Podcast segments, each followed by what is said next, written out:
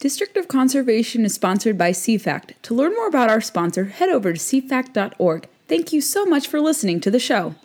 Welcome to another installment of District of Conservation. I am your host, Gabriella Hoffman. This podcast aims to give you a sober look into public policy relating to conservation, energy, and environment.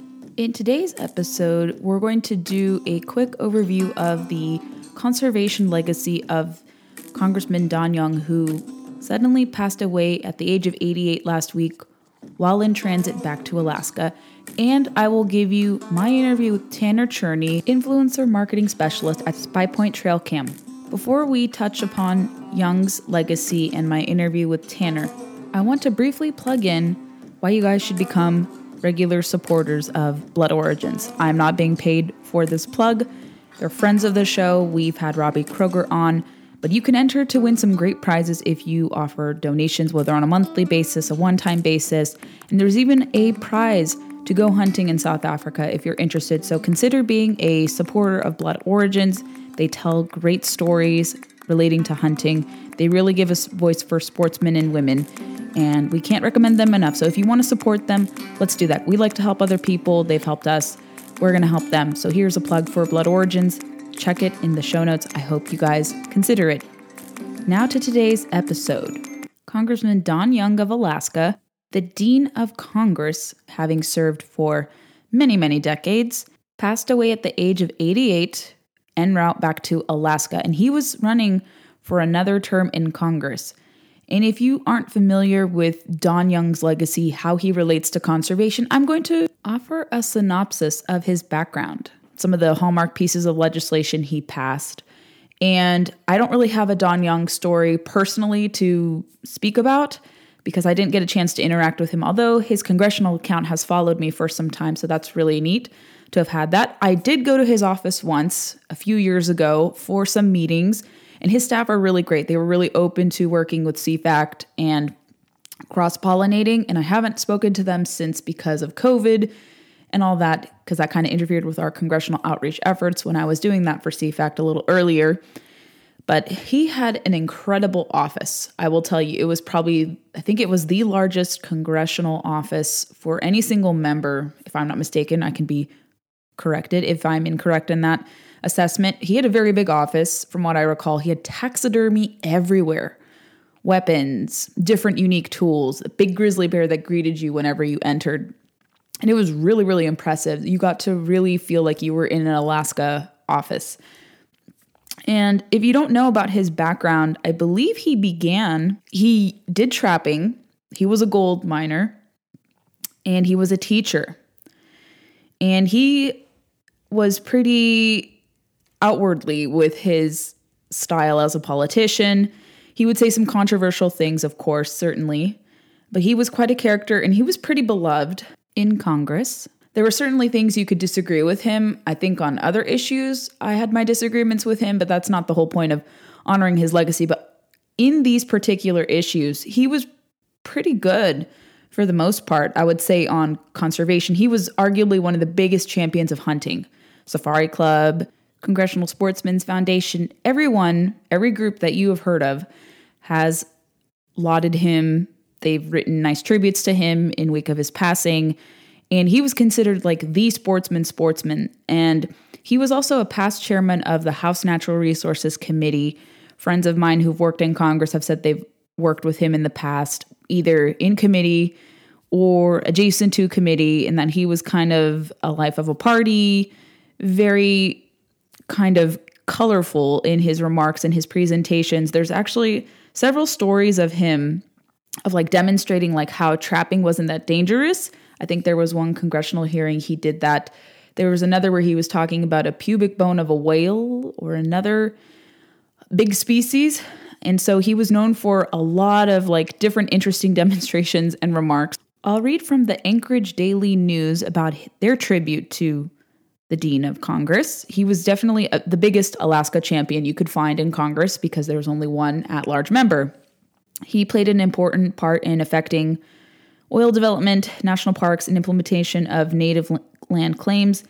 he often cited as proud achievements from the first chapter, the bills allowing the Trans-Alaska Pipeline and creating the two hundred mile exclusive fishing limit. Young reached the height of his power between nineteen ninety-five and two thousand six after longevity made him a committee chairman. He was assigned Natural Resources, a significant post for his E and E News. They talk about how he was probably one of the biggest champions of A N W R drilling, like I just mentioned. Oil was also central to Young's fight to allow drilling in A N W R, another priority that persisted throughout his time in Congress. Backer scored a major victory with the Tax Cuts and Jobs Act of twenty seventeen, which opened the door to lease sales in the refuge, but the Biden administration has halted the drilling approval process. The refuge, a key habitat for her- caribou, migratory birds, lynx, and other species, although to most of us that's not really controversial to drill in A N W R, but people are making it a lot more extreme than it is. He once lashed out at Rice University professor Douglas Brinkley in a two thousand eleven hearing after the witness spoke highly of the refuge's ecology and corrected him, corrected Young for calling him Doctor Rice. The Arctic plan is really nothing. It is the most desolate part of the area, Young said. He was also a big proponent of reforming the Endangered Species Act when he was chairman of the committee, although different plans of his never became part of law. And they cite that we must do a better job of managing our wildlife to keep them from reaching threatened or endangered status, he said of a nineteen ninety-five bill that aimed to increase landowner rights, according to U P I. And he also sponsored successful legislation in twenty seventeen to overturn an Obama-era rule that prohibited certain practices on re- federal refuges in Alaska, like snaring and baiting some predator species. He was also a lead sponsor of the Magnuson-Stevens Fishery Conservation and Management Act and led efforts throughout his tenure to continuously reauthorize the policies and institute amendments like those meant to prevent overfishing of certain areas. He frequently took on the timber industry's causes, including efforts to increase logging in the Tongass National Forest and other federally owned forests. And if you want to learn more about his record, I will include links to past bills that he supported. And I believe he successfully, across both natural resources and outside of natural resources, he was a sponsor of one hundred twenty-three bills that eventually became law. Zach Brown, communications director for the late Representative Don Young, had tweeted about his passing and his legacy, him returning to Alaska. And here's a tweet that he tweeted from yesterday: staffing my boss for the last time. We loved him very much, and he was so loyal to staff. A heart the size of Alaska, and accomplishments to match. Husband, father, grandfather, Army veteran, teacher, riverboat captain, mayor, state legislator, forty-fifth Dean of the House. And you can follow his staff to learn more about his legacy, but he was, like I said, supporter of trapping, Endangered Species Act reforms. He supported balanced use on public lands, really was the conservationist conservationist, and it's a sad day for conservation that he has passed, and hopefully his legacy will be upheld, and I think more stories will come out about him. But that's kind of an overview of what he did, what his impact was in this space, and certain accomplishments you needed to know. Learn more about his accomplishments in the show notes. Now to my conversation with influencer marketing specialist Tanner Cherney, who works for Spy Point. He was formerly an independent creator. He has done video work, photography, and he's probably one of the best ambassadors, personally speaking, to the Dakotas, especially North Dakota. I connected with him a few years ago over social media. That's how you typically befriend people. And he really impressed me with his work in showcasing a region that doesn't get a lot of appreciation. I think people look and overlook the Dakotas, especially North Dakota. They don't know what happens. They think it's just this big area, but there's a lot more to it. A lot of history there, a lot of great outdoor opportunities, and he's going to make the case for North Dakota to you all today. So here is my conversation with Tanner Cherney. I hope you like it. I want to welcome to the podcast Tanner Cherney, a longtime social media contact who I recently befriended in person at the most recent SHOT Show in Las Vegas.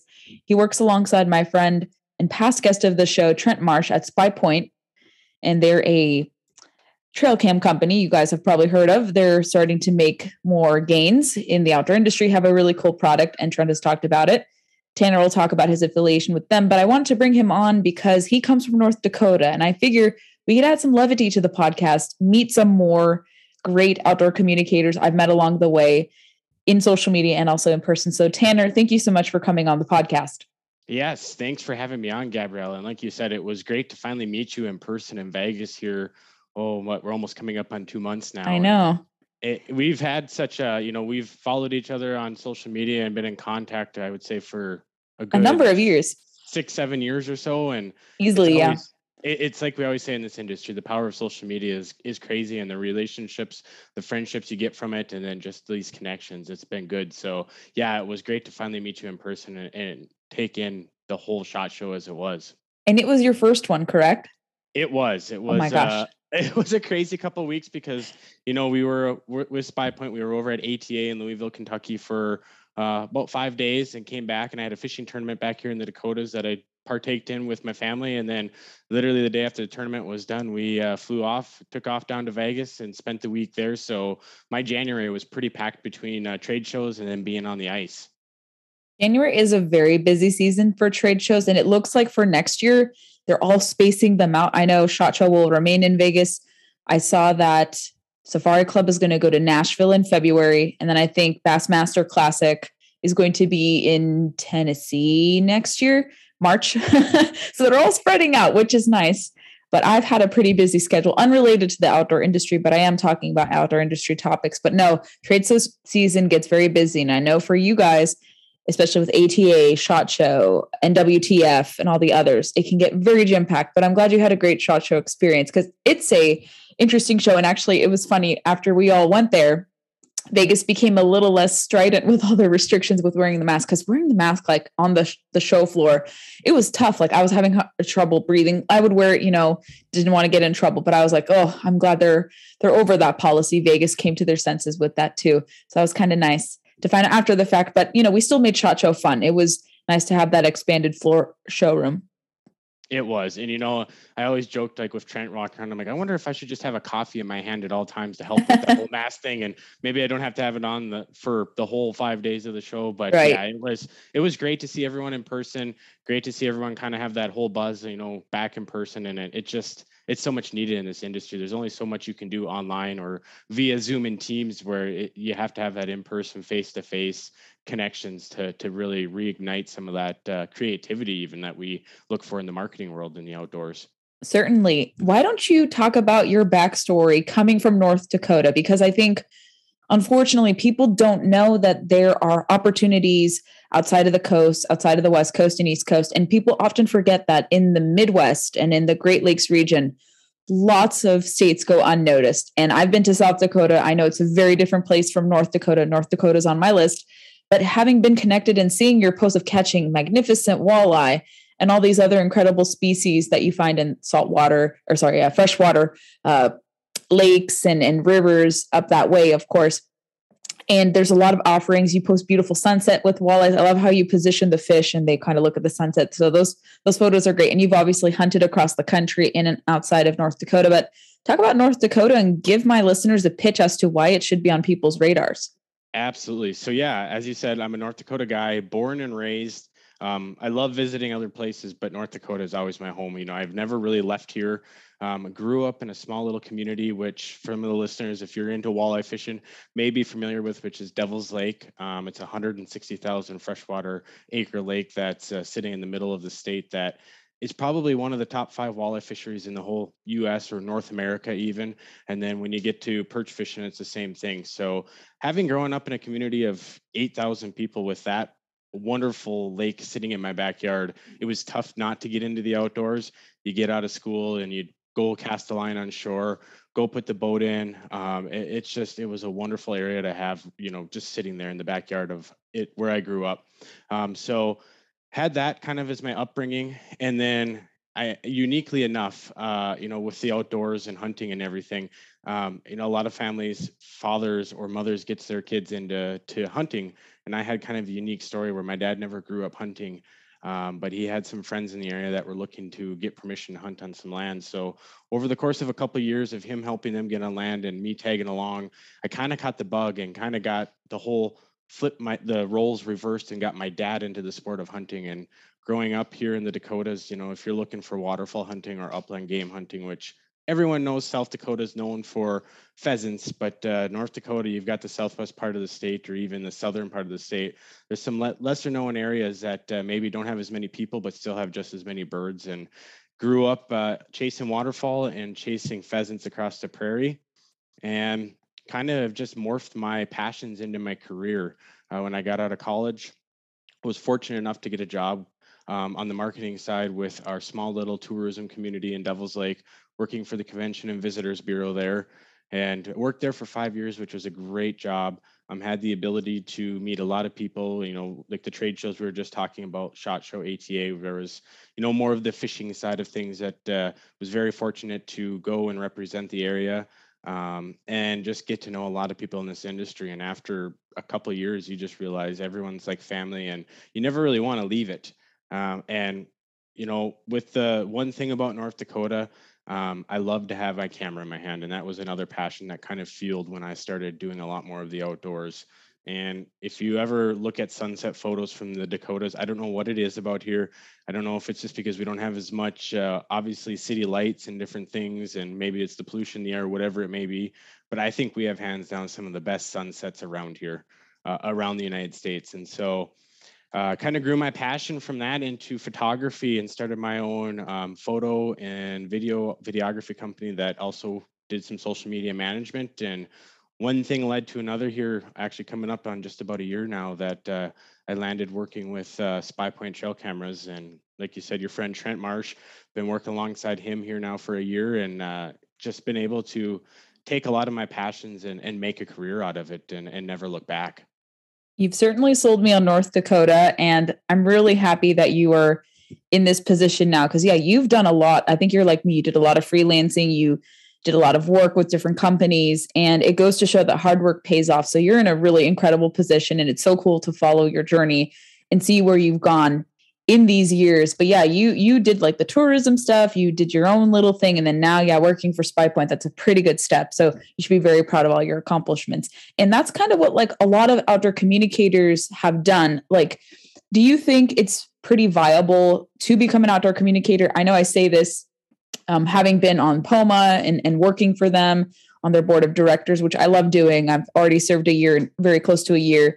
And I am encouraged that outdoor communications is starting to take hold a little more. There are still some challenges to it, but I feel like a lot of people want to tap into the niche. They don't know how. What is your advice for people who are looking to do outdoor communications? I, I, I one hundred percent think it's a viable opportunity. I think if you've got the right mindset and the work ethic, it's totally doable. Um, the biggest thing is that, you know, you're going to take a couple of years to get into this industry, and you may not strike it big right away with big, you know, writing jobs, or, you know, you might be freelancing here or there, but all it's going to take is a couple of years of getting in the, your foot in the door, making a few connections, and then one thing leads to another, and all of a sudden an opportunity comes. Um, you know, when I started freelancing, that was one of the biggest things was after about five years in the industry, there were a lot of people that just were, hey, I heard you're doing this, or you're doing freelance photo work, and, you know, let's stay in touch because there may be an opportunity where we could use you as an extra shooter on a job or whatever it may be. So there was just a lot of, a lot of those connections that would have never been there if I would have just stepped in the foot, stepped my foot in the door and said, all right, I'm getting into the outdoor communication world, and if I don't get anything good here in the next six months, I'm cutting my losses and leaving. It's it's one of those things that builds up over time. But uh, if you're if you got the right mentality, work ethic, I think it's it's one of those uh, things that's totally doable, um, and and very enjoyable. Talk about your work with Spy Point, because Trent has talked it up for me. He wanted me to do some, I would say, uh, influencer work. I don't think I'm qualified enough, and I have had a terrible time using trail cams. Maybe I don't know how to use them. I'm pretty good tech wise with handling technology, but I got a trail cam. I think it was from Bushnell. I set it up and I was photographing myself. I did everything correctly. I, I mean, I get lots of wildlife in my backyard. Maybe Spy Point will be different if I set it up correctly instead of false imagery.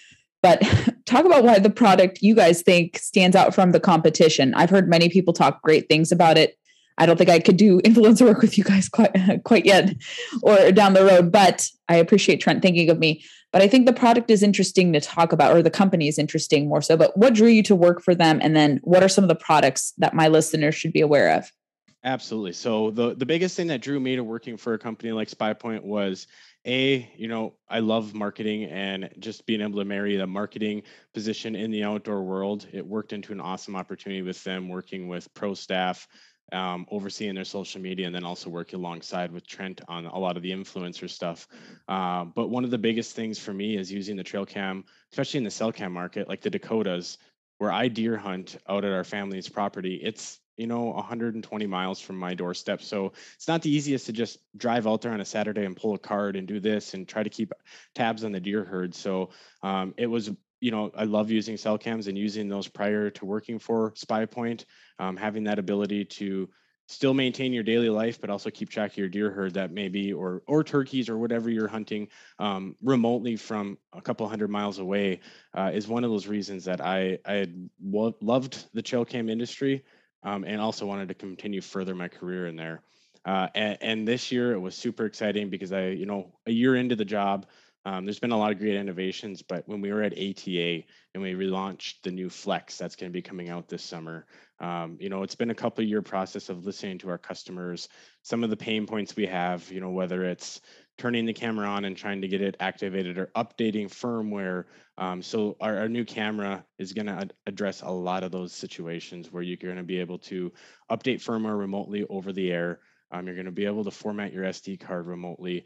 There is thirty-three megapixel photos. It's going to take ten eighty p video with sound, also transmit that to the app. Um, there is so many great op- options in this new camera that's going to retail for a one hundred sixty-nine thousand nine hundred dollars at the at the retail front. So there's just it. I tell you what, when you may have heard this, I don't know if you did, but when we launched it at A T A Friday morning, our website crashed within about thirty minutes, which wow. is a, not a great thing to have happen, but it's for just cause and a good reason that there was so much people interested in this new camera that uh, right now it's going to be midsummer when it launches. So trying to keep that buzz up has been fun, but I, I'm excited to get this new camera in hands and uh, and start uh, start utilizing it. And as you may have noticed in the cell cam industry, you know, especially with a lot of our previous models like the Link Micro, the Link S Dark, um, in the U S here, you've had to pick two different carrier models, and it was all based on where you're placing that camera, not off your personal cell coverage, but where that camera is going to be. Is it going to have better A T and T service? So you're going to need to pick the nationwide model. Do you have better Verizon service where you're putting your camera? Well, you may need the V Z M model. Well, this new camera is going to solve that problem by basically it's going to have two preloaded um, dual SIM cards in there already. So you turn that camera on, wherever it's located, it's going to automatically search for the strongest signal strength in that area and connect to it. And then it's going to have a threshold where it's going to hold itself accountable to.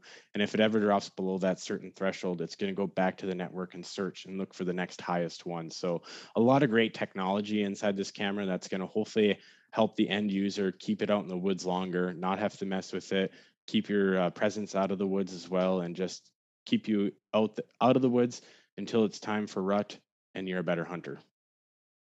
Good explanation. And I'll make sure to direct people to the website in the show notes if they want to check out the different products.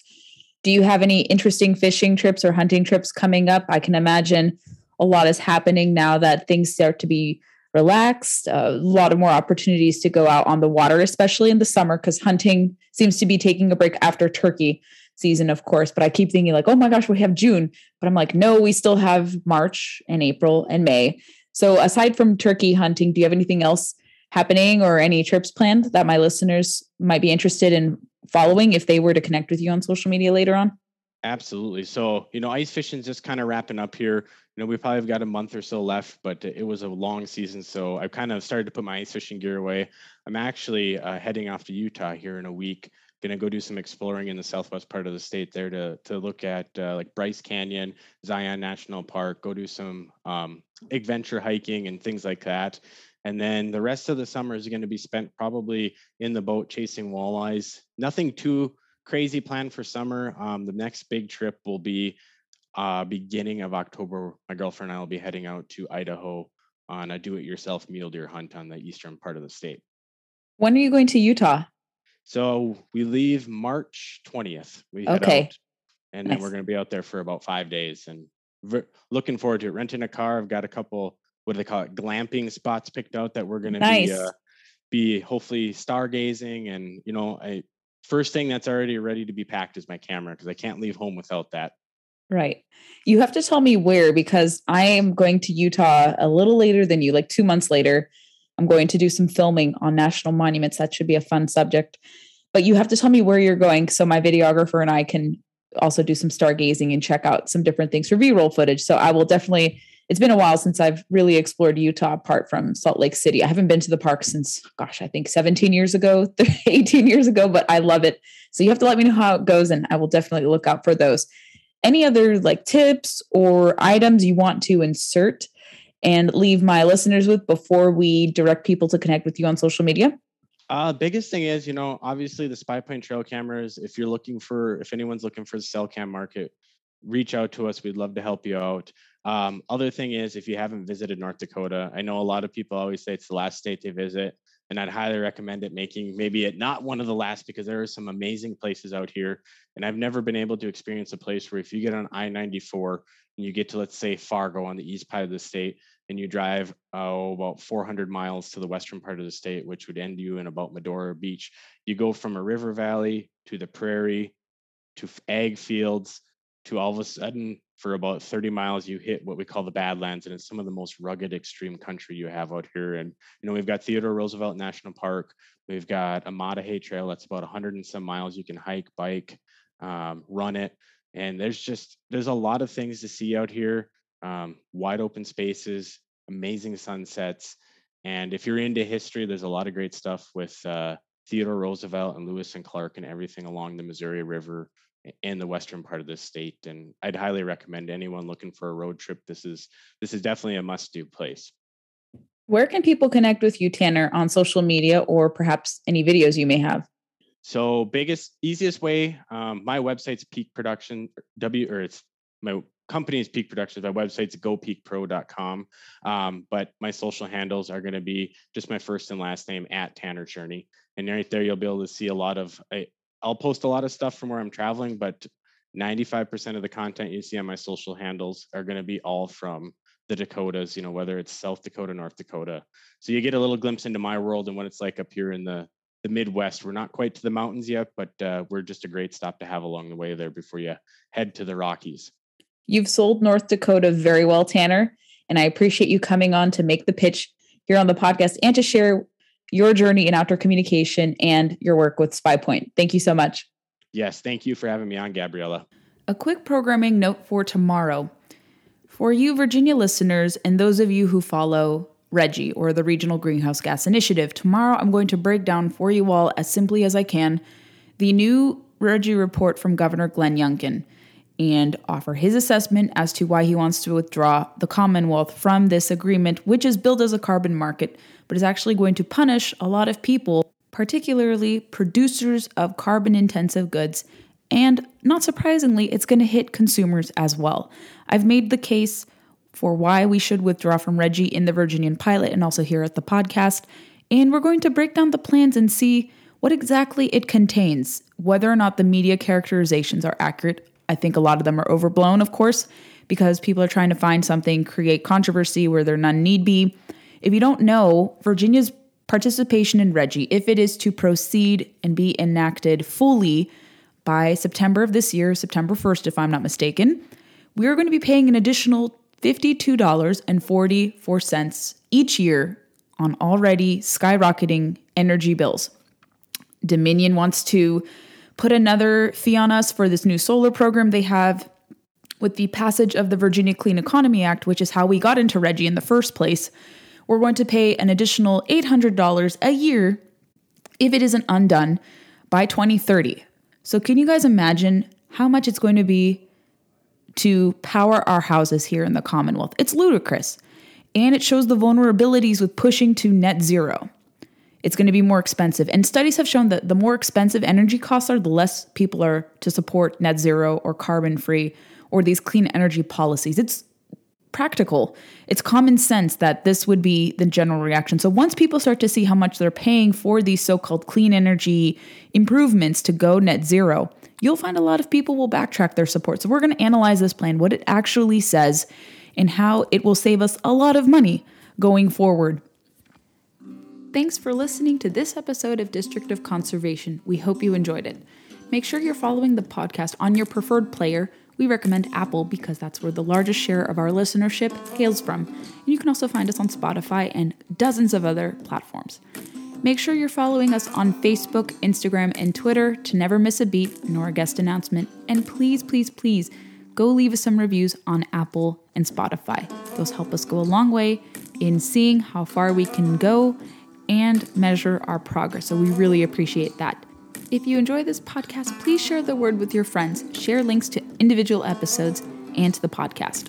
Want to appear on the podcast? Have an interesting story to tell? I'm all ears. Shoot me a message and we'll do our best to process your request.